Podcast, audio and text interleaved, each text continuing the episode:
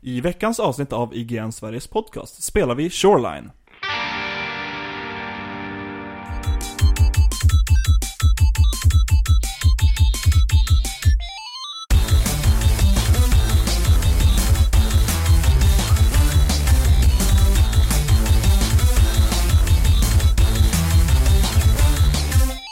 Du lyssnar på IGN, Sveriges podcast och vi har nått fram till avsnitt nummer 116. Jag heter Viktor Sjöström. Med mig i denna lilla inspelningsspelgrotta har jag eh, David Grundström och Per Landin. Hejsan Goddag, hejsan. goddag. Och vi har just passerat GameX 2015, spelmassan i Solna. Och vi var alla tre där. Ja. Hur- Det finns till och med en bild på oss när vi alla tre där. Ja, det kan vara så att den bilden numera finns som header till detta avsnitt. Så om du kollar lite, lite Mm. längre upp på sidan du kanske kollar detta avsnitt på så är vi där. Då får jag, ja, den har inte jag fått, så då måste jag gå in och ladda ner den på, på hemsidan. Ja, jag har inte fått den heller. Nej då. Nej. Jaha, hur var GameX? För er? Ja, jag var ju där som press. Du Viktor var där som utställare. Mm. Och Per, du var också där som utställare för Stockholm E-sport. Ja, kan man säga Ja, att var, var. var, var ni runt och tittade något på mässgolvet och spe- provspelade någonting? Ja, lite grann. Ja, lite grann. Mm.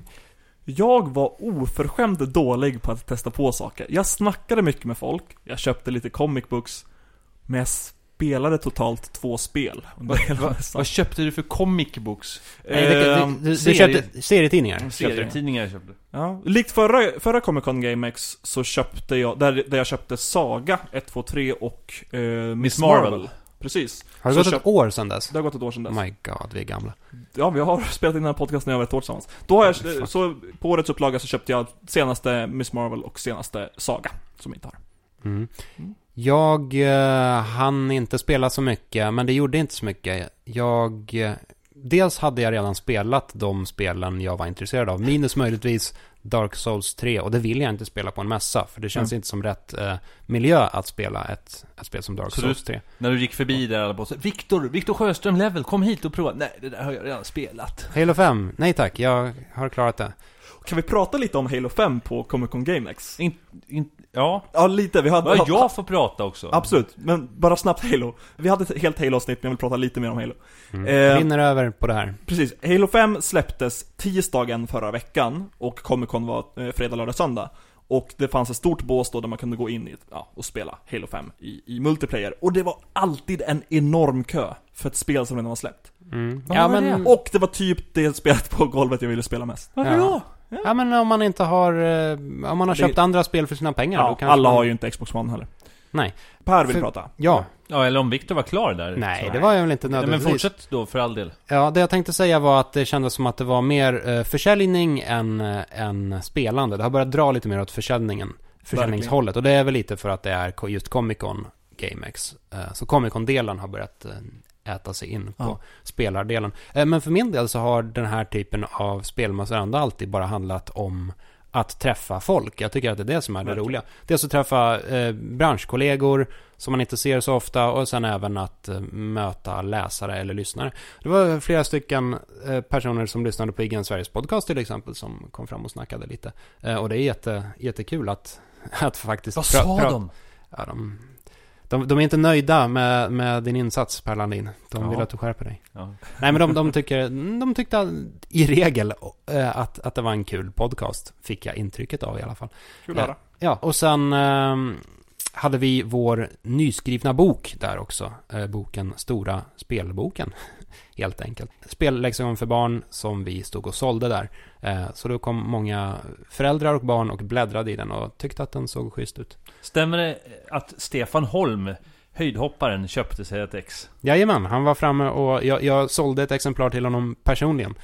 Eh, och så frågade jag lite hur det gick för honom borta i eh, montern. För han, han var tydligen där och byggde lego. Ja, hos Peter Spel. Han, han gör det på Twitter och Instagram mycket. Men Tydligen är, är drog han en ordvits? Det gillar han också. Nej, det gjorde han inte. Han, eh, han var väl ganska trött. Men han sa att det, det liksom gick bra att bygga lego där alldeles runt hörnet. På tal om P3 Spel. Mm. P3 Spel höll ju någon form av livesändning där. Precis. Ryktet säger att eh, det var någon här i, i, i, från IGN Sveriges podcast som sålde ut ett av våra mest lyckade ämnen Ja. någonsin till...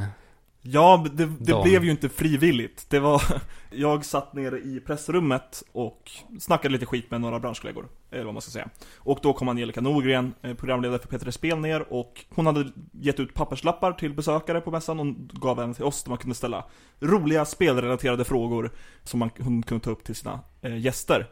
Och då sa jag, ja det finns ju en väldigt kul fråga men den vill jag ju inte dra för den har vi redan kört i Igen Sveriges podcast, det är ju vår fråga. Ja men vad är det? Ja men det, det är det här ifall du hade två portaler, vart skulle du placera ut dem? En, en klassiker i IGN Sveriges Ja, det- podcast-sammanhang. Första dumma fråga. Mm. Och då, då sa ju Samson på IGN Sverige, den svikaren, så att om inte du skriver ner frågan, då kommer jag göra det. Och då kände jag mig intryckt i. Äsch, vilket avsnitt var det vi körde den i egentligen? Oh, det kommer jag inte ihåg. Var det inte sola och bada i Pina Colada?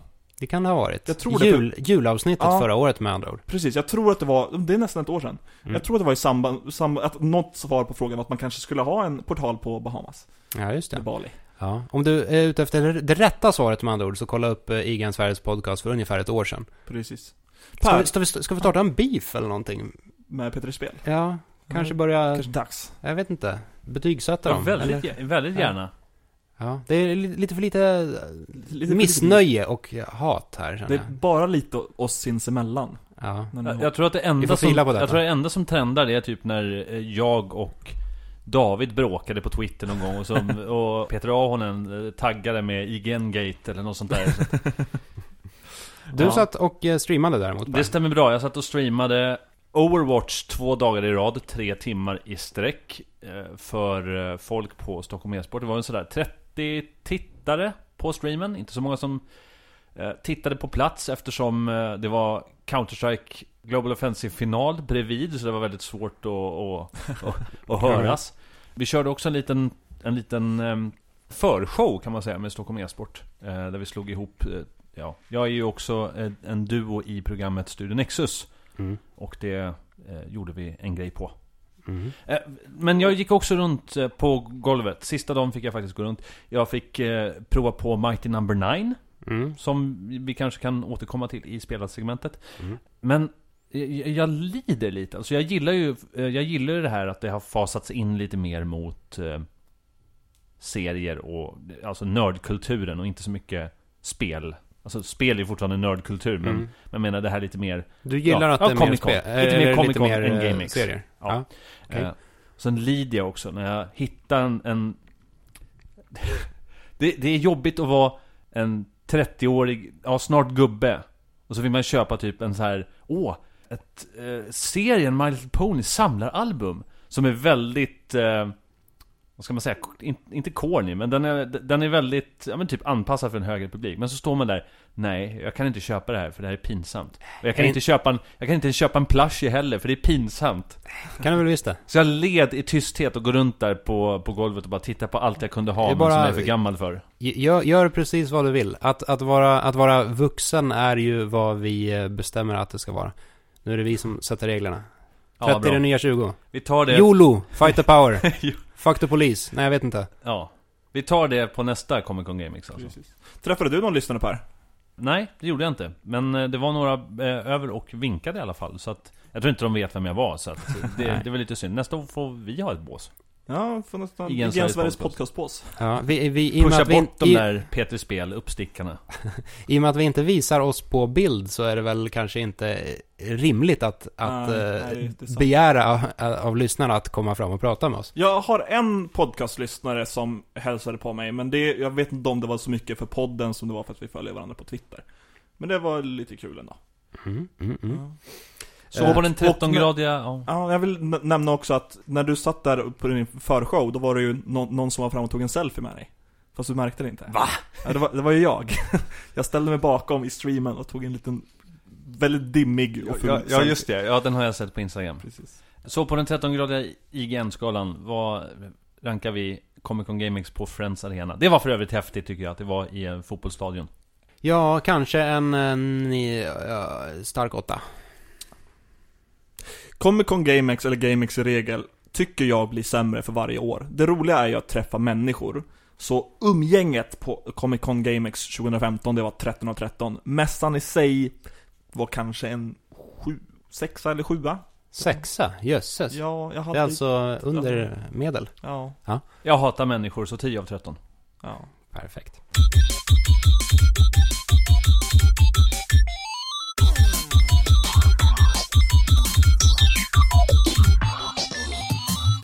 Arkont 1978 har hängt med oss ett eh, tag vid det här laget. Mhm. Och han har skrivit en kommentar. Skönt att vara tillbaka i podcastlyssnandet. Synd bara att man kommer tillbaka till Halo. Har inte så mycket att tillföra om huvudämnet. Däremot så nämndes Half-Life 2. Då blir jag nyfiken på hur det står sig i jämförelse med Halo. Hur eh, svarar vi på detta?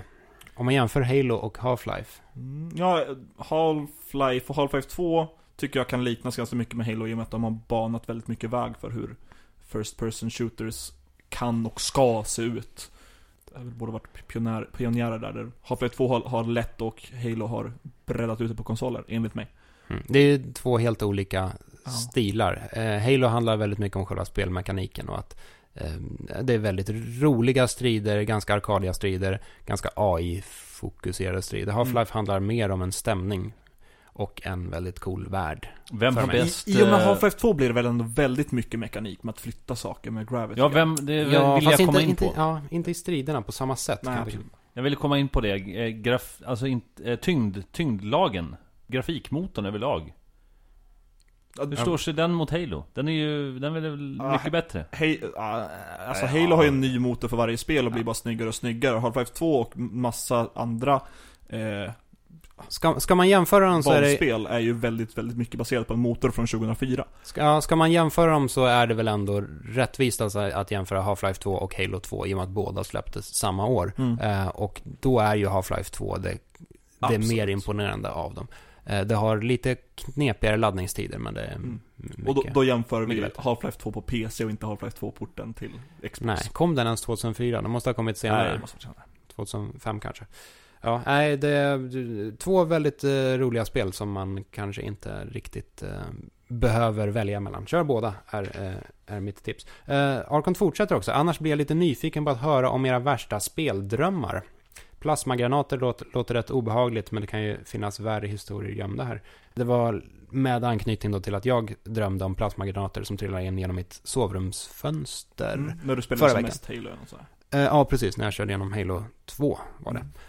Eh, har ni drömt något spelrelaterat?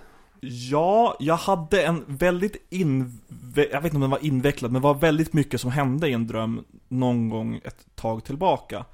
Som, ja, jag, jag var en kvinna i den här drömmen och gick runt med ett barn. Mm. Och det var lite dimmigt, det var lite Silent Hilligt. Mhm. Nu har inte jag spelat igenom något Silent Hill, ungefär halva Silent Hill 2, men jag har sett filmen som jag tycker är okej spelfilm. Mhm. Eller film baserad på spel. Vi måste ju lyckas få dig att spela igenom Silent Hill 2 som ett projekt. sen. Ja, jo. Ja, det sker efter Starcraft. Ja precis, Starcraft är på gång nu. Men jag, jag går i alla fall runt som en kvinna med ett litet barn i skogen och så blir jag plötsligt jagad av lite mörka figurer alla eh, Alan Wake. Lite Mhm. hur de är, så här skuggiga och flimrande. Om Mm. man inte lyser på dem. Så blir jag jagad genom skogen och så trillar jag ner för en backe som sluttar och det är så här höstmörkt, eh, fuktig eh, skog. Så glider jag ner för den och då blir det någon form av spelmoment där jag har fyra stycken banor att åka i som jag kan hoppa mellan. De fyra spåren som finns, så ska man akta sig för lite hinder. Li- lite Hugo, typ. Knapptelefons-Hugo. precis! Lite vajert en kaviartaxi. sista chansen nu. Det är en mardröm, Aror. Ja men det var, det, absolut, det var, det var lite lä- läskigt. Sen kom jag ner då för den här kullen och är på en ö av någon anledning, för det var jag tydligen. Och så sen så kommer Cthulhu och sväljer upp allting. Det var väldigt, väldigt specifika saker som hände och jag kommer ihåg det väldigt väl. Är inte det lite obehagligt att drömma om Cthulhu? För Jo, det det blir, var lite det blir, obehagligt. Det blir väldigt meta på något sätt. Ja precis, liksom. se en väldigt stor, bara tentakler som sväljer allt som Men jag, jag står tänker, på. är inte han the dreamer också liksom? Man vill inte drömma om Cthulhu, för då Nej, vet man att precis. det är så här kopplat till Ja, att det finns någon sån här verklighet i, i drömmen. jag vaknar upp gungen och viskade ja, ja, Cthulhu får tag Hakuna Matata. Hakuna Matata. Så det tror jag är min värsta spelmardröm. Mm. Ja, jaha, så mardröm alltså till och Ja, med. det var, det var, det var ruggigt. Alltså Okej. det, det låter Ja. inte det man berättade, men när man var i det så. Ja, ett koncept, eh, ett ganska känt koncept är ju eh, Tetris-mardrömmar. Det vill säga när du hela tiden får ett problem att lösa. Och jag har haft Tetris-drömmar där jag hela tiden får block som jag får lösa, som repeterar sig om och om igen. Och det här är väldigt kopplat till feber av någon anledning. Men det går att, det går att googla det här fenomenet. Ja men det låter som en febermardröm. Mm. Det är inte kul. Nej. Då, då får man vakna upp, typ slå sig själv i ansiktet och säga åt sig själv att sluta. Mm. Jag, ja, jag drog ju historien om att jag drömde om plasmagranater någon gång i samband med Halo 2, vilket alltså borde ha varit 2004 eller möjligtvis 2005. I, lite i samma veva så, det kanske inte är jättespelrelaterat, men lite i alla fall. Jag drömde på något sätt att det låg en mina under min dåvarande flickvän. Och, och det var ju inget bra. Så jag, eh, jag lyfte upp henne och la henne i en fåtölj istället för att eh, där fanns det inga minor. Och då vaknade hon upp och undrade vad fan jag höll på med egentligen. Gjorde du en Indiana Jones, stack ner en kniv under för att trycka på mina. Nej, men jag kan, jag kan tänka mig att den, den minan kanske var, var tv-spelsrelaterad. Det kanske var en, en Metal Gear-mina, vem vet. Hoppas det duger, Arkont. Mm. Ska vi smälla av en dum fråga när vi ändå håller på? Ja, Kan försöka. Ja, då har jag helt enkelt en dum fråga här som eh, P3 Spel är varmt välkomna att använda i framtiden. Du hittar en warp zone. Vart leder den? En warp zone som alltså är, vad är en warp zone? En warp zone, uttrycket myntades av Super Mario Bros 1 när eh, man på bana 1-2 kunde hoppa över, hoppa upp i själva spelmätarna längst uppe och fortsätta bortom banans slut. Och då eh, nådde man fram till tre rör som ledde vidare till värld 2, 3 eller 4. Så det är helt enkelt eh, en slags eh, fuskväg som leder en vidare till ett, till ett annat ställe. Okej, då måste jag bara försöka få, så att vi har förutsättningarna här alltså. Du, ja, vi Nej, målar hit- bilden. När jag hittar, då hittar jag ett, ett typiskt rörmokarrör. Jag hittar ett så här Precis. grönt stort, eh, en diameter ungefär. Exakt. Och- Någon har bytt ut din portal du placerade i Pina Colada-avsnittet mot ett rör. Ja, Ja. och... och Var, var här, befinner du dig? Du befinner dig hemma? hemma. Antagligen, jag går ut på, jag, går, jag hittar det på något obskyrt ställe, det kanske är inne på toaletten eller någonting. Det är Mm. något ställe bortom, eh, ja, strunt samma. V- vad skiljer det här från en vanlig portal? Leder den här warp-zonen till en annan värld eller bara en plats? Det är det vi ska svara på nu. Ja. Det kan leda till vad som helst. Kan det leda till längre fram i tiden? Mm. Det kan ju leda in, in, i, in i sinnet på någon. Lite som, eh, vad heter den? Being John Malkovich. Man hamnar i John hjärnan Malkovich, på... Malkovich, Malkovich, Ja, Malkovich, Malkovich. fast då Miyamoto. Rakt in i hans hjärna. Så åker man bara hiss hela tiden. Ja, det vore ju fantastiskt. Eh, hörde ni förresten det här om att eh, Shigeru Miyamoto, skaparen av Mario, tydligen tyckte att Goldeneye var lite för våldsamt på sin tid. Alltså det här klassiska Nintendo 64 FPSet. Så då ville han, han, han kom med lite förslag till Rare, att kan ni inte göra det här spelet lite snällare? Skulle det inte kunna vara så att när spelet är klart så kommer man till ett sjukhus där man får skaka hand med alla fiender som, där, som man har besegrat och som då ligger på sjukhuset och är på bättringsvägen.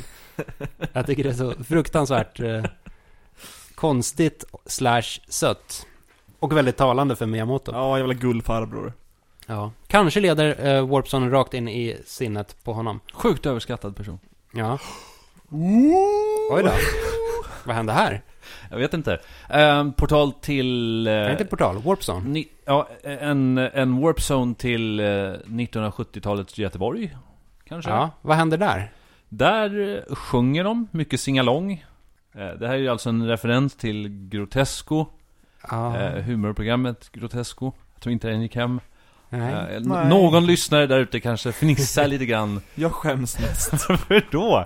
Göteborg är väl en jättefin plats att besöka? Ja. Ja, absolut. För ja. din del så- kanske du skulle vilja att Warpzonen ledde raka vägen över Atlanten? Ja, det är definitivt. Ja. Det skulle jag vilja. Till Anaheim, direkt till eh, Anaheim Convention Center. Ja, för er som inte hänger med i den här intern, eh, inte humorn, men intern tragedin kanske, så är det ju så att eh, Per Landin lider av en viss flygskräck. Och eh, imorgon så ska du flyga till Blizzcon. Ja, imorgon torsdag, så alltså när du sitter och lyssnar på det här så är jag Så antagligen... då är det över. Då är det för sent. Nej, det är ju inte det. Då är halva avverkat. Så att jag vill ju ta warp-zonen tillbaka också. Kan man Mm. göra det? Men det är bara one Nej, way. jag tycker Nej. det är one way. Ja, Ja, det är ju... Men det blir fortfarande bara en flygresa då. Det är ju... Ja. Nej, två. Mm. Så att det är fyra flyg! Bort Ja, dit. oj, oj, oj. Och inte blir det bättre för att så här, Åh, nu är det solstormar i... Åh, hokus pokus, nu Ja, det... vad, vad är dealen med det? Ja, just i detta nu när vi sitter och pratar så, så ska tydligen södra Sverige vara lamslaget av en solstorm så att radaranläggningarna inte fungerar. Och det Och då, och då har de eh, strandsatt, eh, eller då har de plockat ner alla plan på marken va? ja precis. Alltså det folk måste... Det är väldigt sci-fi. Alltså det folk måste förstå, varför jag påverkas av det här. Det är att när jag sitter på ett plan, jag är fan rädd att nudda touchscreenen. Jag är rädd att typ vicka planet med min kroppstyngd. Det är på den, på den nivån när jag flyger. Men en ganska seriös flygrädsla. Alltså jag vill inte typ trycka på, på den här där man kan välja filmer och allting För att jag tror liksom, men tänk om det blir strömavbrott eller någonting Tänk om jag gör någonting Ja. Brukar det vara så att du ändå övervinner rädslan och tr- trycker igång en film? Typ en sportkomedi med Samuel L. Jackson, Usch Ja, trots allt. Där all dialog har blivit ändrad för att ha plockat bort svordomar. Ja. ja Nej, Sen nödlandar planet. precis Ja. Ja, en warp zone dit definitivt Eller till Göteborg 1970 Jag tror att det hände mycket kul då ja, David Grundström, Warpzonen. Var leder den? Och, och det är ju dealen med Warpzone, så att den, den går bara en väg. Men man kommer kan inte komma tillbaka. One way ticket Ja, jag skulle vilja ta något så här djupt och filosofiskt och åka till, kanske ta en warp zone Till, till en bättre värld. Till tillbaka världsfreden. till, till mig själv 2007. Till barndomen. Så att du blir dig själv eller så att du stöter på dig själv Ja, så att jag bara in i mig själv 2007 och bara ta kontroll och med, med de erfarenheter jag har kanske styra om kosen lite Men grann. det har jag tänkt på, är inte det väldigt tråkigt? Alltså, är inte det väldigt obehagligt när man reser tillbaka och så vet man till exempel Åh, nu måste jag göra om det här provet igen, nu måste jag läsa på det här igen som jag redan det är, har gjort det en är gång lite proven jag vill, jag vill åt. Jaha mm. Eh, Nej, men, fast det känns också så här. Jag, jag, jag är allmänt så här rädd för tidsresescenarion. Det är så här, jag tycker det är spännande att kolla på, eller spela tidsresenärsfilmer och sånt eh, spel.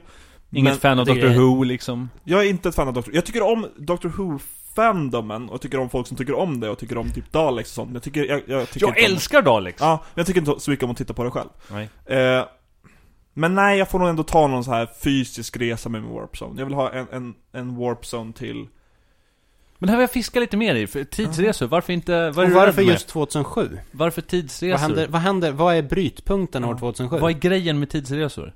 Men, men grejen med tidsresor är väl hela, eh, jag vill in... Nej, men okej, vi, vi säger, jag, jag, jag överkommer med rädsla och jag, jag väljer att åka till 2007. Det, vi hamnar i David, eh, tvåan på gymnasiet.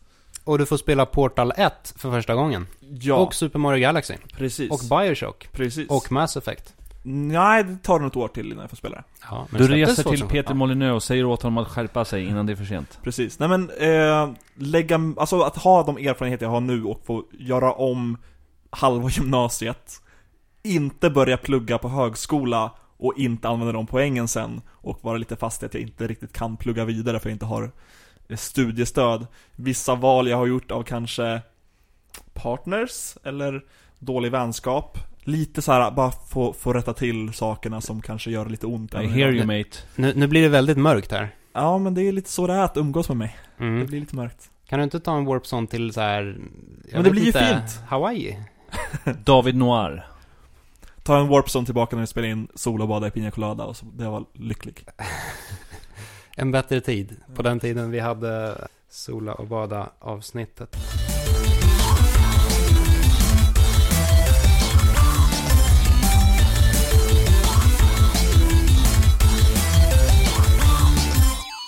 Vi har kommit till nyhetssegmentet i denna podcast och den första nyheten gör Per Landin alldeles sprallig eh, i, i hela kroppen. Ja, jag blir lite man- kiss i byx faktiskt Ja, det kan man faktiskt säga. Jag älskar när man blir kiss i byx. Det är fan det Det, bästa. det är drömmen. Det är målet. Eh, det är nämligen så att teasern för Warcraft-filmen har kommit ut. Och på fredag, vilket alltså är i framtiden för oss, men är precis i nutid för dig som lyssnar, eller möjligtvis dåtid, så är hela trailern ute. Eh, och du har sett trailern. Är du nöjd? Är du glad? Nej, fast Victor har rätt. Jag har sett trailern, Ja, därför att ja. trailern har ju läckt. Jaså? Trailern läckte för eh, några veckor sedan, tror jag. Oj. Och om det förutsätter att det är samma trailer som de kommer visa, så har jag sett den. Okej. Och den var ju såklart väldigt, väldigt, väldigt, väldigt, väldigt lågupplöst, allting. Folk vill inte titta på den för att åh, det kommer förstöra min upplevelse. Och jag, jag sket i fullkomligt. Jag har väntat i... Hur gammal är jag? Jag har väntat sedan 95 på det här ögonblicket. Så att jag, jag såg den. Och... Alltså jag är... Jag, jag, hatar ordet, men jag är pepp. Alltså det här är en film som Alltså- jag vill se. Per, är du en sån som när du var tonåring torrentade ner cam-versioner av ryska filmer? Ja, hela tiden. Ja, okej. Ja, Ja. Du är pepp? Nej, bara på LANen, för jag hade inget internet. Ehm, nej men jag, jag vet inte vad jag ska säga. Ja men det känns som en Legendary Pictures-film, definitivt. Det känns som det här är lite...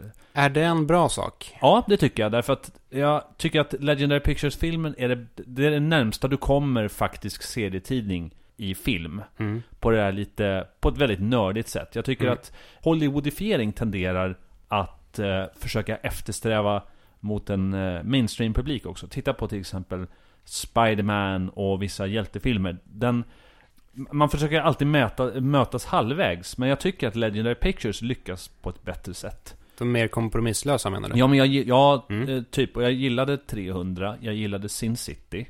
Mm. Eh, gjorde de eh, Watchmen också? Det har jag inte koll på Oklart, faktiskt. men den gillade jag också. Vi säger att... vara Warner Brothers, men det, det, det är Ja. Vi låtsas att det var de som gjorde den. Mm. Och då gillade jag den också.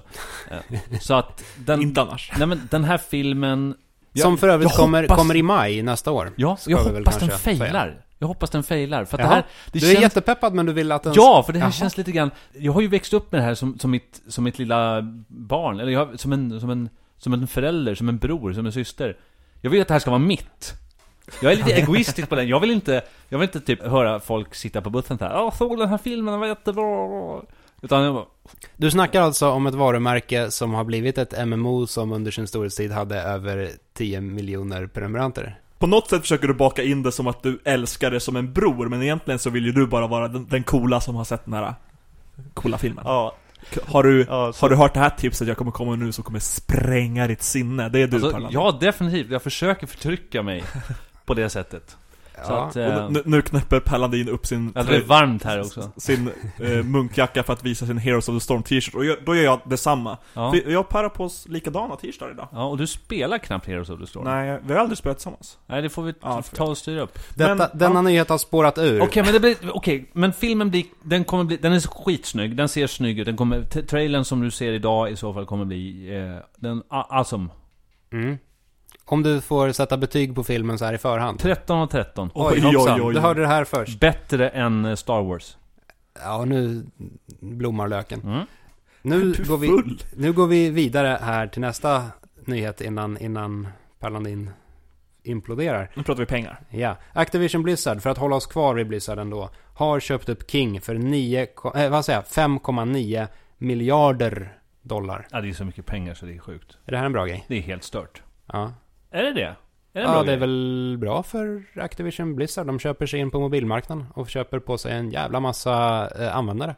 Är det bra för Sverige? Du menar i och med att eh, King är ett svenskt spelföretag? Ja. För att ta en, en annan, annan deal i, och jämföra det här med, var ju Microsofts uppköp av Minecraft som var på 2,5 miljard dollar. Och då var det någon som räknade ut, som jag såg på Twitter, jag kan inte länka till det här på något sätt. Men det var någon som räknade ut hur mycket svenska, alltså hur mycket skatt det här blir för, för Sverige. Och förutsatt att Notch, Jeb och, vem är den tredje? Karl Manne? Ja, precis. Ja, förutsatt att alla de tre befinner sig i Sverige och inte lägger i något skatteparadis hur mycket det skulle ge i, i skattepengar. Och det var ju ändå uppemot några miljoner kronor till, eller många miljoner kronor till svenska skatten. Så att det här eh, med ett svenskt företag, som i och för sig är baserat i Irland eller någonting, hörde jag Daniel Eire, eller är snacka om. Att King är? Men det har inte jag koll på. Ingen aning. Men Den för, enda kopplingen jag har till King är att en av en person, vad säger man? En anställd på blodcentralen vid Hötorget har en... Kusin, eh, vars granne. Ja, har någon bekant på King. Mm, Okej, ja, du har några bekanta på King också. Men förutsatt att några i styrelsen befinner sig i Sverige och får personlig vinst på det här så kommer det bidra till, till den svenska välfärden. Och det tycker jag är härligt. Men dealen är ju lite grotesk. Ja, det blir alltid lite läskigt när det gäller såna här absurda summor pengar. Alltså jag ogillar väl överlag när större företag köper upp up and coming företag. Men på sistone så har ju det varit en bra sak. Jag tänker inte minst på att eh, Disney köpte LucasArts. Uh, up and coming eh, eh. Ja, ja, nej. ja, men alltså du vet, fattar vad jag menar. Ja. De kanske inte var up and coming, men att de köper i alla fall det där och styr upp När sto, stora blobbar äter upp varandra och blir ännu större Ja, exakt. Då har vi bara ett alternativ och det är aldrig kul. Egentligen. Om de inte typ rebootar hela universumet. Ja. Dock, som en kompis till mig sa, nu ser jag fram emot Seratul Crush. Åh fy Hoppar vidare. Ja, Och nu är det... Nu, nu, är det min tur. Ja, nu är det Davids tur att, att bli glad. Ny Star Trek-serie kommer 2017 till CBS. Och det kommer vara en ny besättning och det kommer finnas, alltså det kommer vara en on-demand-serie. Inte precis. Det kommer inte sändas på TV utöver pilotavsnittet, utan det kommer vara typ som Netflix. Inte bestämt ännu om det kommer vara att hela serien släpps på en gång, eller om det kommer episoder varje vecka. Mm. Men äntligen, sedan 2005, så har vi inte haft någon Star Trek-serie. Vi har haft mediokra filmer, enligt mig. Jag tycker ju inte om J.J. Abrams Star, Star Trek-filmer. Men nu äntligen kommer det tillbaka. 2017. Det här är Ny ju... besättning, riktig Star Trek. Men det här är ju intressant på många sätt, för att som du säger, det har gått väldigt många år nu. Precis. Och scenen, tv-scenen har ju förändrats eh, betydligt. Produktionen idag är ju så välgjorda på många plan. Ja, det finns absolut en ny standard. Ja, och det är det jag fiskar efter. Och det här blir intressant vad Star Trek, som har varit borta så länge, sätter för standard om de är med på tåget lite grann. Att, de har, att de kan modernisera sig men fortfarande behålla den här seriens integritet. Ja, alltså jag tror ju att vi har absolut börjat se ett helt annan form av narrativ i tv-serier. Om vi tänker på till exempel Daredevil, eller Breaking Bad, eller Sopranos, eller eh, min senaste favorit Mr. Robot. Det, det är ett annat historieberättande. Men vi har också serier som än idag går, som följer ett ganska gammalt format. Och då tänker jag till exempel på Supernatural, eller Doctor Who, eller eh, iZombie. Eh, som är lite, lite Monster of the Week eller episodbaserade och ja, just Supernatural som började som Monster of the Week har ju gått vidare till att de har lite större plotter Men det finns fortfarande att det är väldigt mycket en episod, en händelse Och det fungerar fortfarande bra idag. Så du tror inte Star Trek kommer behöva modifieras? Jag tror att det kommer behöva modifieras i en lite modernare tappning, men jag tror att det ändå kan hålla typ samma format. Det står här på mitt fuskpapper att eh, Enterprise slutade år 2005. Precis. Det Eh. fanns Star Trek back-to-back från 87 till 2005. Right. Eh, 2005, vad kollade vi mer på för tv-serier då? Det var väl, var det inte där i krokarna som Lost och 24 började? Ja, Kickade igång? tänk, jo precis. Och eh, Prison Break var väldigt stort. Mm. Och det var väl ändå, på sätt och vis, en del av den nya vågen. Ja, alltså starten på den nya vågen av tv-serier. Ja. Ehm, Och, eh, kändes Enter... Jag har inte sett Enterprise själv. Kändes den annorlunda igen, om man jämförde med... Star Trek Enterprise ses ganska stort av många fans som den, den svagaste, svagaste serien i franchisen. Jag håller nog inte med...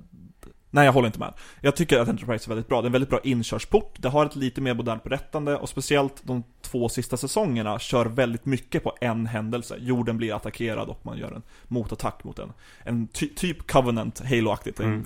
Det låter, det låter ju ändå som den, en, en eh, hyfsat modern serie i så Ja, fall. precis. Om de Men inte, på en stor inte den här ark. också som utspelar sig ganska tidigt i, Det i är, å- det är en prequel-serie. Ja, exakt. Eh, Vilket det- är lite spännande i Ja. sig också. Hela serien börjar med att eh, människan för första gången får kontakt med utomjordingar och det är en klingon tror Och jag. experimentera lite med typ warp-teknologi, eller Precis. teleport. Jag vet att det är typ någonting går fel där också. Ja, det- eh, där de bara, i början så har de bara shuttles för att ta sig till och från skeppet Enterprise. Eh, men efter ett tag så kommer de fram till beam-teknologin som används senare. Och de kommer upp i nya nivåer av warp drive som används i, i andra serier. Det här innebär att... Förklarar, nej, förklarar, jag, vill, jag ska inte, kanske inte skana det så mycket, men de förklarar också att Klingons i originella serien hade inte den här- Ursprungliga. Ja, ursprungliga. De de hade inte de här pannbenen som vi är vana vid. eh, På grund av att de inte hade så stor budget. Det kom först i filmerna. Och i Star Trek Enterprise så förklarar de varför det här har skett. Och då är det en viss del av Klingon som råkar ut för ett virus. Och lösningen blir att de modifieras lite genmässigt och då försvinner deras pannben. Okej. Så de försöker så här knyta ihop säcken på några. Men den här Ah, kommande märker. serien, vad utspelar sig den? Det vet vi inte. Det enda vi vet är att det är en ny besättning. Att det inte är att de försöker göra någon form av reboot, utan de gör en ny Star Trek-serie. Det här innebär ju att 2017 så kommer vi ha ny Star Trek och ny Star Wars. I och Mm. med att det är då eh, Episod 8 har premiär. Så det blir ett Mm. sci-fi-år som heter duga. Det blir kanon. Jajamän. Slutligen så vill David Grönström tipsa om en liten eh, film. En Metroid-kortfilm. Precis, en fangjord film med Jessica Chobot i huvudrollen som heter Metroid The Sky Calls. Tittade ni på den när jag länkade tidigare idag? Nej, jag har fortfarande inte gjort det. Men jag har hört att den ska vara bra och att den ska använda ganska många av ljudeffekterna från Metroid Prime. Ja, precis. Ja, Bokmärk den. Ja, det- den, den, ja, jag vet inte hur mycket jag behöver prata om då, men det jag kan absolut rekommendera att titta på. Det är väldigt välgjort, det handlar om att Samus kommer till en, en eh, planet som verkar väldigt öde och död, men det finns en Shoso-signal som pingar henne. Eh, Så ger hon sig ner på planeten och upptäcker någonting. Ungefär 11 minuter lång, väldigt häftig, kan. Googla detta. Vi gillar ju alla Metroid. Innan Nintendo plockar ner. Ja, precis. Ja, då.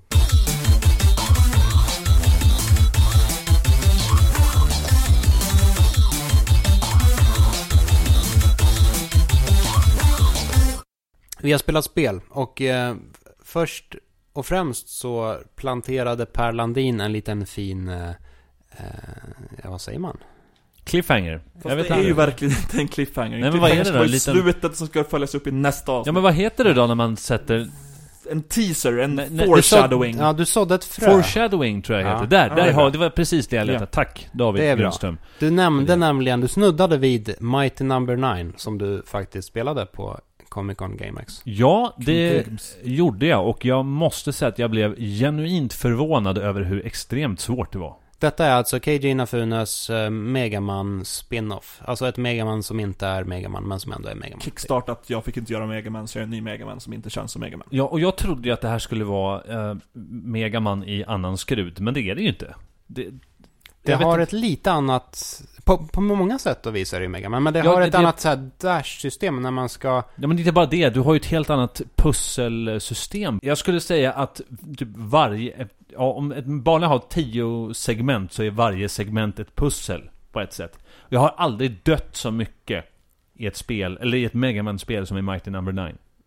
Förbannat svårt var den banan som jag spelade i alla fall. Mm. Men var det även... äh, Var det svårt på ett bra sätt eller var det bara svårt på ett svårt sätt? Mm. För du tycker ju att eh, Darkest Dungeon är årets bästa spel och det är ju ganska svårt. Ja, det, det är brutalt på ett sätt. Men jag tror att det, det här är mycket mer inlärning. Ja.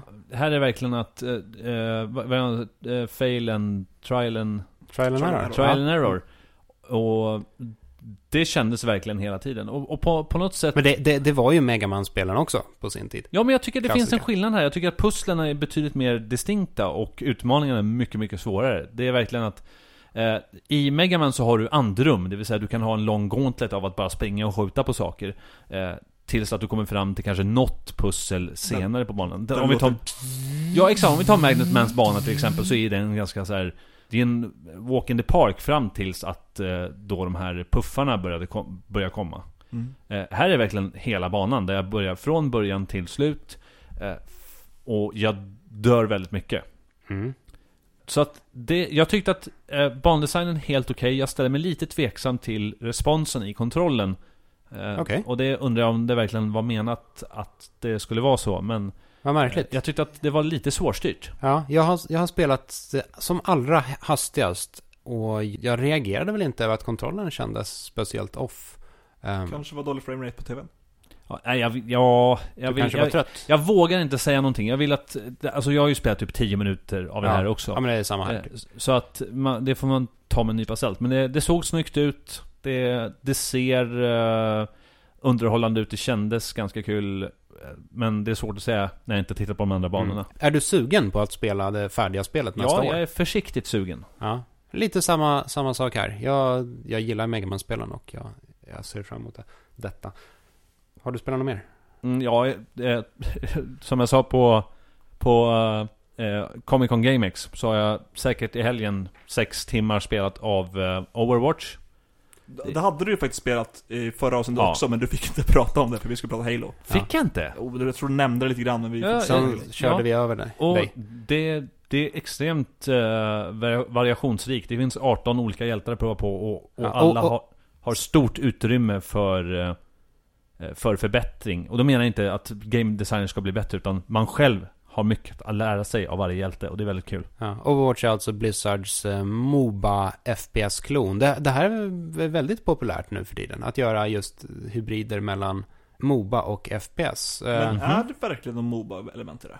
är inte det? Alltså, jag vet inte bara för att de har ultimates. Finns det några creeps? Nej, nej. Nej, det, är väl, inte. det är väl att- mer Team Fortress med abilities? Ja, precis. det? Jag tycker att Moba, man ska vara försiktig när man säger att det är Moba. Det är för att hjältarna har ultimates som att de har förmågor som folk har kallat det för Moba. Mm. Men Men det är ju ändå eh, på sätt och vis någon slags utveckling ur Moba i så fall. ja, kanske lite grann. Och att det är så många hjältar också. Så, men, men definitivt som David säger, det finns ju inga creeps. Om inte det kommer i ett spelläge senare, då kan vi kalla det för Moba Nej. FPS.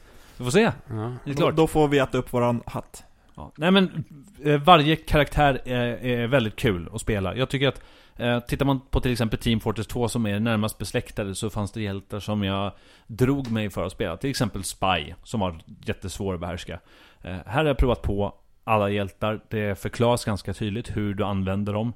Och ehm, Trots att det är 18 hjältar så, så är det väldigt mycket variation sinsemellan. Och jag tycker att balansen är ganska bra ändå. Jag ser liksom ingen som totaldominerar som en och samma klass. Mm. Då är det ganska tidig beta också. Eh, jag fick ett sms på vägen hit. Från min kompis Sebastian Höll. Hej Sebastian. Hej Sebastian. Ah, Och han skrev eh, 'Please fixa Overwatch åt mig' och då har jag lovat att i och med att du åkte Blizzcon att du ska tjata till dig en eh, betakod till min kompis Sebastian. Okej. Ordnar du det? Ja. Det är Ja, kul bara. kanon. Det är kul bara för Blizzard har ju inga betakoder till det här. De dumpar ju bara en. De trycker typ så här. Så, nu är ditt konto... Vad är det man säger? Legible? Eligible för betan. Är Ja, men du, du fixar det. Jag, jag ordnar det. Ja, så. Se- Sebastian. Är det lite som det där YouTube-albumet som plötsligt dök upp i allas eh, iTunes mot ens vilja? Vad är det för Jaha, något? ju, ju, jag hörde YouTube. Men YouTube, nej, ju- YouTube. YouTube. Ja, ja, YouTube. Precis. U2. Ja, du Ja. också. Plötsligt så finns spelet där och, Och då- nu måste du spela det. Ja, precis. Och de fick, de fick släppa en app, eh, iTunes, för att, eller Apple, för att man skulle enkelt kunna ta bort det. För folk blev så arga. Ja. Oj. Spela Overwatch, vare sig du Precis. vill det eller inte. Ja. Nej men det, det, det, det, det är underhållande och det är väldigt snyggt. Jag har också spelat ett FPS, men inte samma FPS. Jag har spelat, nu ska vi se om jag får titeln rätt. Warhammer colon The End Times streck Vermintide. Det är korrekt. Glömde Yes. du inte 40K nu? Nej, det är för det här är Warhammer Fantasy. ah. Detta är alltså ett eh, FPS utvecklat av svenska Fatshark. Eh, och det är baserat på Warhammer Fantasy varumärket. Specifikt The End Times-scenariot. Yes. Mm. Eh, när, som är ett apokalyptiskt scenario där världen går under. Mm. Och det ska väl, alltså det... Det är ju en, det är en rejäl kopia av Left 4 Dead. Det går inte att komma runt det. det är, man har tagit Left 4 Dead-konceptet rakt av och eh, gjort Warhammer av det.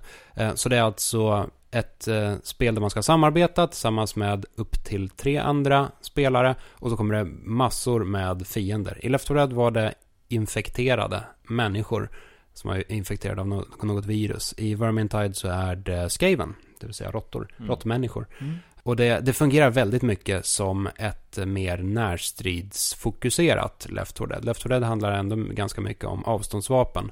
Det här är närmare in på. Man har tvåhandsyxor och stridshammare och svärd och sådär och så köttar man. Det är väl också eh, fyra tydliga klasser? Eh, ja, Eller precis. fem kanske var det. Eh, fem. Ja, precis. Så till skillnad från Left 4 Dead där det egentligen bara är fyra olika karaktärer men är eh, likadana Ja, i, i ja, Yes.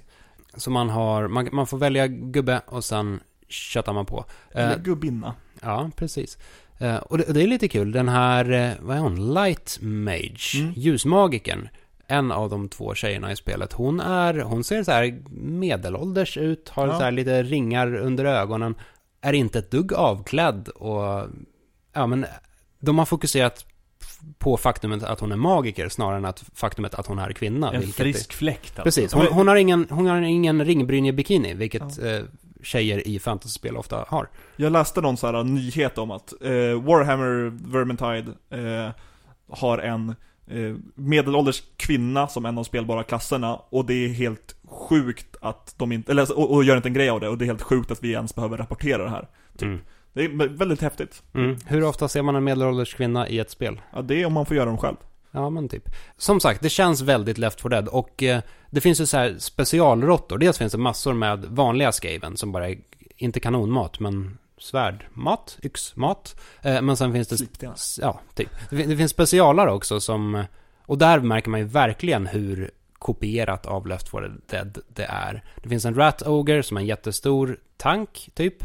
Det finns en, vad heter den, Gutter Runner som är motsvarigheten till Hunter, så den hoppar på en och liksom, ja, sätter sig på en och börjar hugga med knivar. Eh, det finns en råtta som sliter bort den, precis som Smoken gör i Left 4 Dead.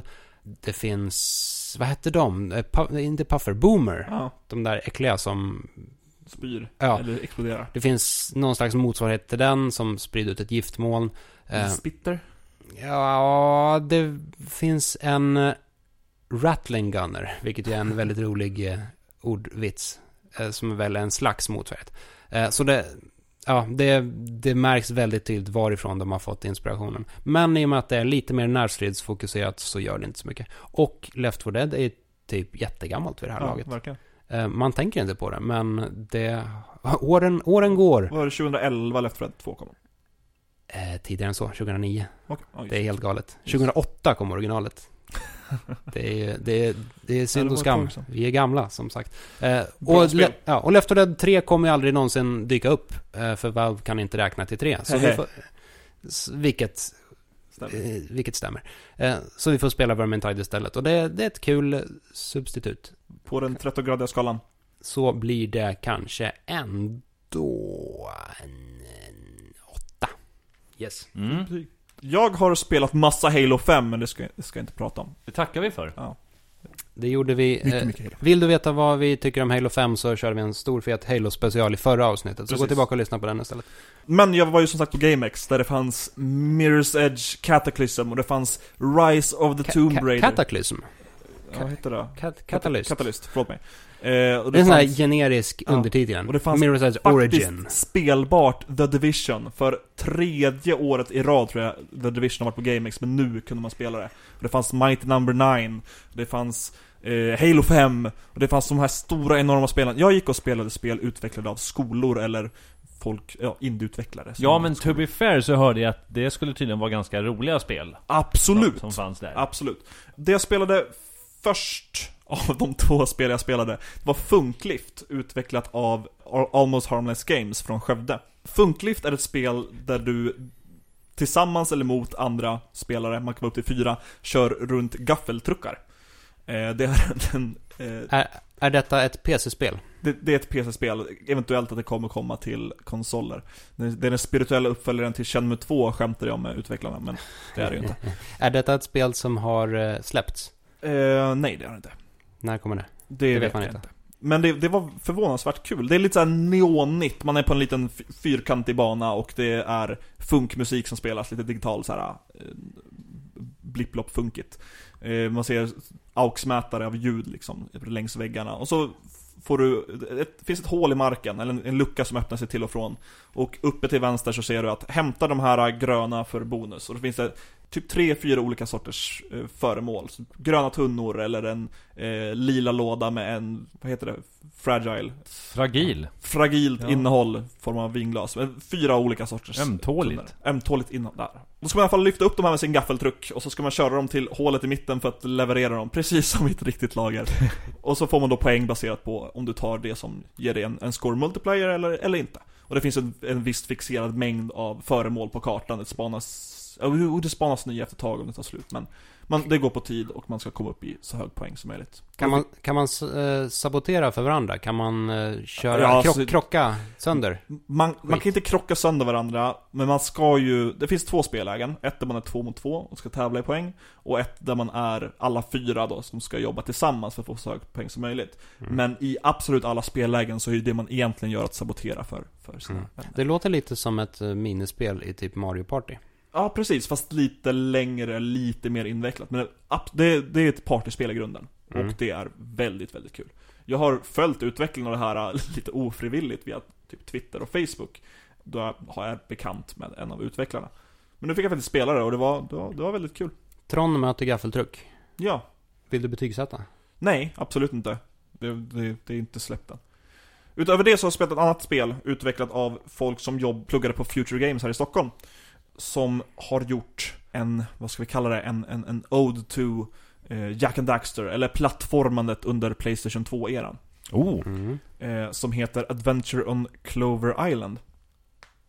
Det är ett spel där man spelar som en liten robot och man har en uggla som flyger med en och berättar lite som, jag tycker det får lite intrycket av, av den här masken i Crash Bandicoot som inte, inte alls är Playstation 2, men Ja, ändå. vad fan heter den? Bomba- Bomba? Nej, jag... Wamba Wumba. Jag, vet- jag vet inte.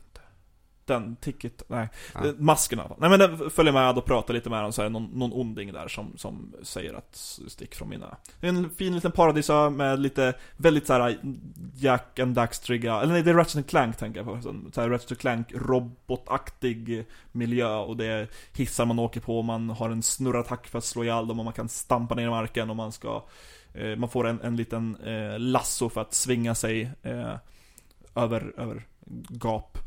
Det känns inte som att det är mycket som är överdrivet originellt, men kontrollen var väldigt tight och det fungerade väldigt bra att spela. Och det är också här, det var en väldigt tidig demo, jag har inte spelat mycket och det kanske inte blir så bra som det ändå kändes. Men det var, det var en fin överraskning och det känns lite annorlunda från vad vi spelar idag. Även om det då fokuset att att det sträcker sig tillbaka till hur det Mm. var förr. Men det, det känns som att det är, det, det finns en liten kommande våg av 3D-plattformsspel som just Mm. blickar tillbaka på hur 3D-plattformsspel var för, förr i tiden. Ja, det känns som Du tänker inte minst just... på Banjo Kazooie Yooka, Ja. Yooka Lele. Ja, precis. Absolut. Men även, det var något annat väldigt färgglatt spel som var en hyllning till en Nintendo 64 plattformsäventyren. Jag kommer inte ihåg namnet i huvudet. Däremot kommer jag ihåg namnet i huvudet nu på spelet jag namedroppade, eller inte, misslyckades med att namedroppa förra veckan och det var Galaxy. Ah, just det. Det som eh, Jesper Englin spelade och recenserade när han var och gästade. Ja, det får stå för Jesper Engelin. Det, har in, det blandar inte jag mig i. Ja, det är det jag vill säga om Adventure on Clover Island. Min, min GameX-upplevelse. Mm. Har du något betyg på det? Nej. Nej, absolut inte.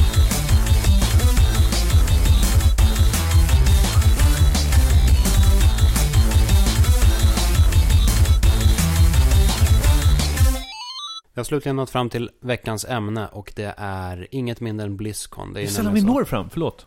Vi når Ursäkta? sällan fram till veckans ämne. Nej, just det. Ja. det är Känns som en seger bara det här. Om vi Ja. inte gör hela avsnittet till ämnet. Mm, Ja, just som det. förra Förra gången. veckan. Förlåt. I alla fall så kommer Blizzcon gå av stapeln eh, i år och Per Landin ska dit.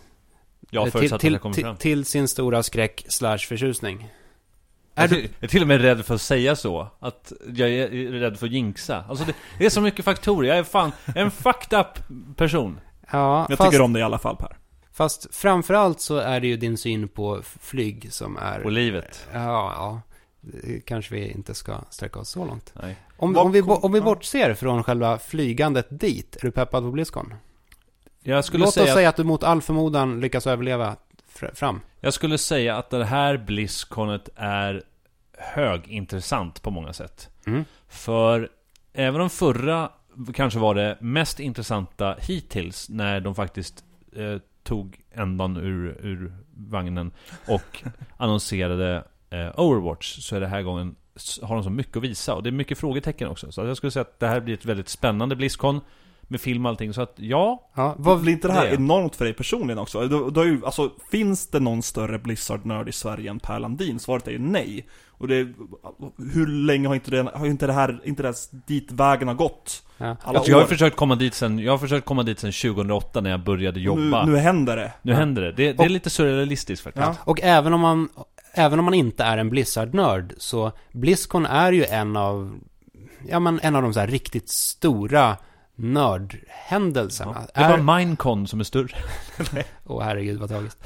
Nej men, Men så här, så här, i E3, PAX och Blizzcon. Det är de tre i USA precis. liksom. En Kanske riktigt, Comic-Con. riktigt, riktigt stor händelse. Jag skulle gärna åka till Blizzcon. Jag, jag har aldrig varit på Blizzcon faktiskt. V, v, vad vet vi egentligen om årets Blizzcon? Vad kommer visas? Det måste ju finnas någonting som är klart redan nu. Ja, det finns ju paneler. Mm. massa paneler. Så att vi vet att de kommer visa upp Overwatch och vad som väntar i Overwatch. Vi vet till exempel inte vad Alltså vad de kommer ha för ekonomisk modell, vilka plattformar det kommer finnas. Det har börjat ryktas om att Blizzard i allra högsta grad kan göra till andra plattformar än PC.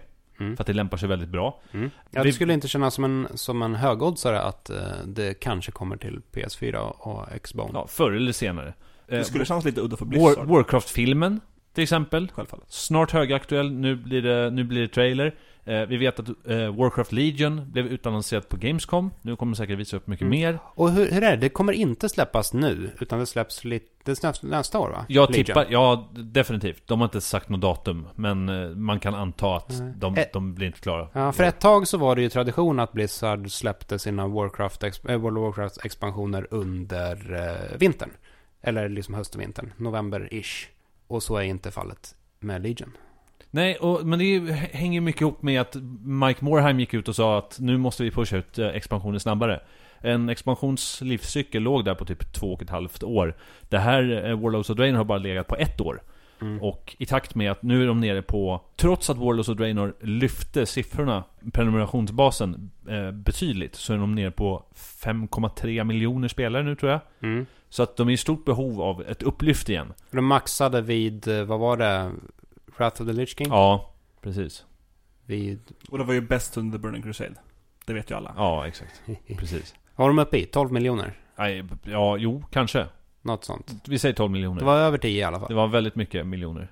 Ja, jättemånga miljoner. Tusen. maxade. Jag kommer ihåg reklamkampanjerna med att så här, World of Warcraft har fler invånare än Finland.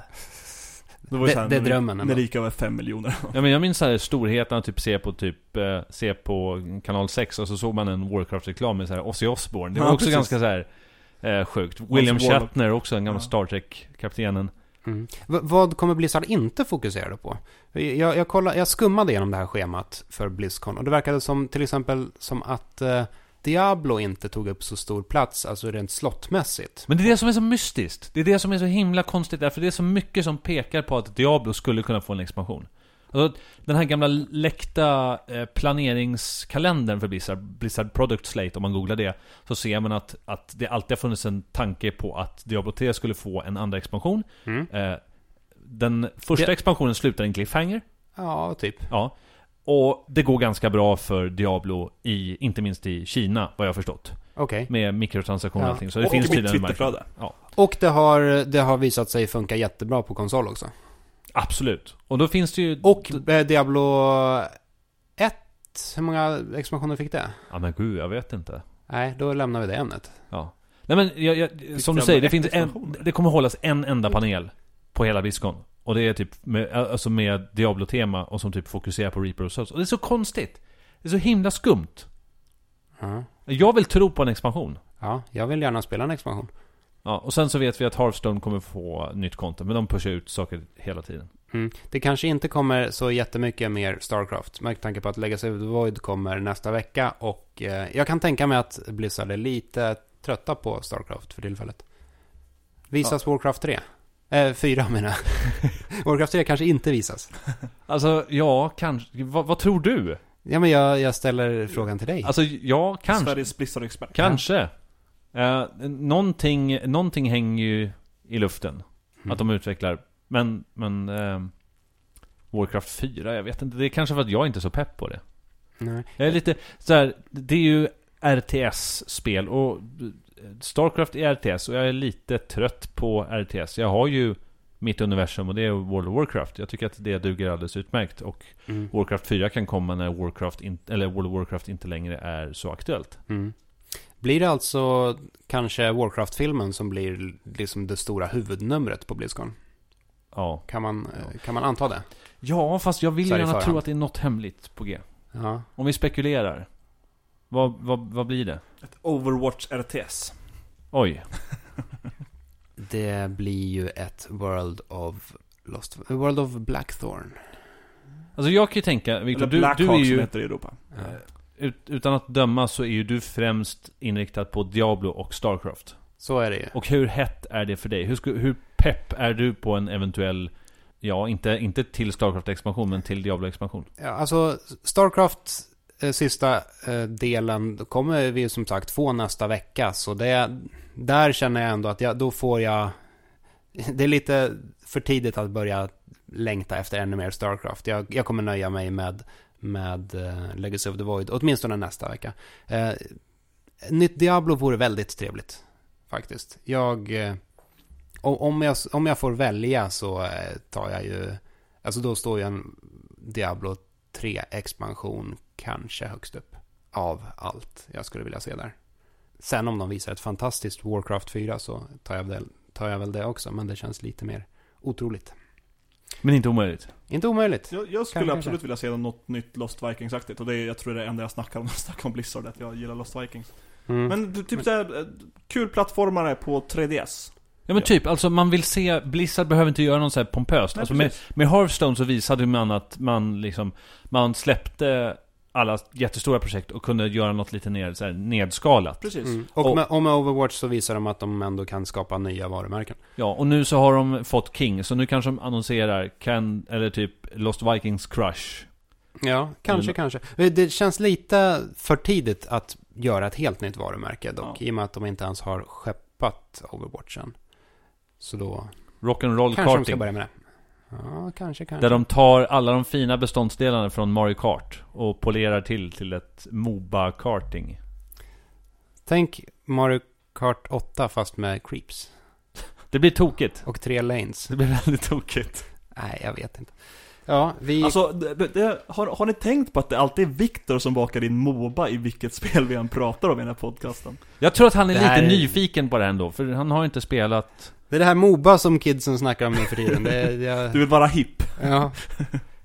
Får ta en sektion och bjuda in honom, David, i eh, Dota. Ja. Mycket längre än så här kommer vi nog inte den här veckan. Eh, däremot nästa vecka så kommer vi kanske att ha facit. I hand. Vi får återkomma i Ja. eh, Blizzard-frågan och Ja, Blizzcon-frågan. med, med det sagt så vill jag bara säga att jag kommer både tweeta och skriva nyheter från Blizzcon eh, inne på, på IGN Sveriges sajt och på min egen Twitter. Så eh, håll ögon och mun öppna. Håll, håll ögonkontakt med Per Landin eh, hela tiden om möjligt. Eh, och håll även kontakt med honom på, på nätet. Var hittar man Per Landin? Eh, man hittar honom på Twitter, men jag tänker att jag kommer till det till slutet. För innan det så vill jag lämna en kommentar på inlägget som finns på se.ign.com. Du kan också skriva till oss på vår Facebook, där vi heter IGN Sverige, eller på vår Twitter, där vi heter at IGN Sverige. Kan du också skriva till oss privat på Twitter, där jag heter at aidsbrain. Jag heter Viktor underscore Sjostrom. Mm, och jag heter att Perlandin. Precis. Och lämna gärna en kommentar om vad du tror kommer vi kommer få se på Blizzcon, så kan vi skratta åt dig när du har fel i nästa avsnitt. Rösta gärna på iTunes. Och rösta gärna på iTunes, ge oss något form av betyg. Det kan vara bra eller dåligt, bara ge oss lite feedback. Så vi kan vara glada. Mm. Och medan vi är glada så får du ha en väldigt, väldigt trevlig helg. Absolut. Hej då! Ciao.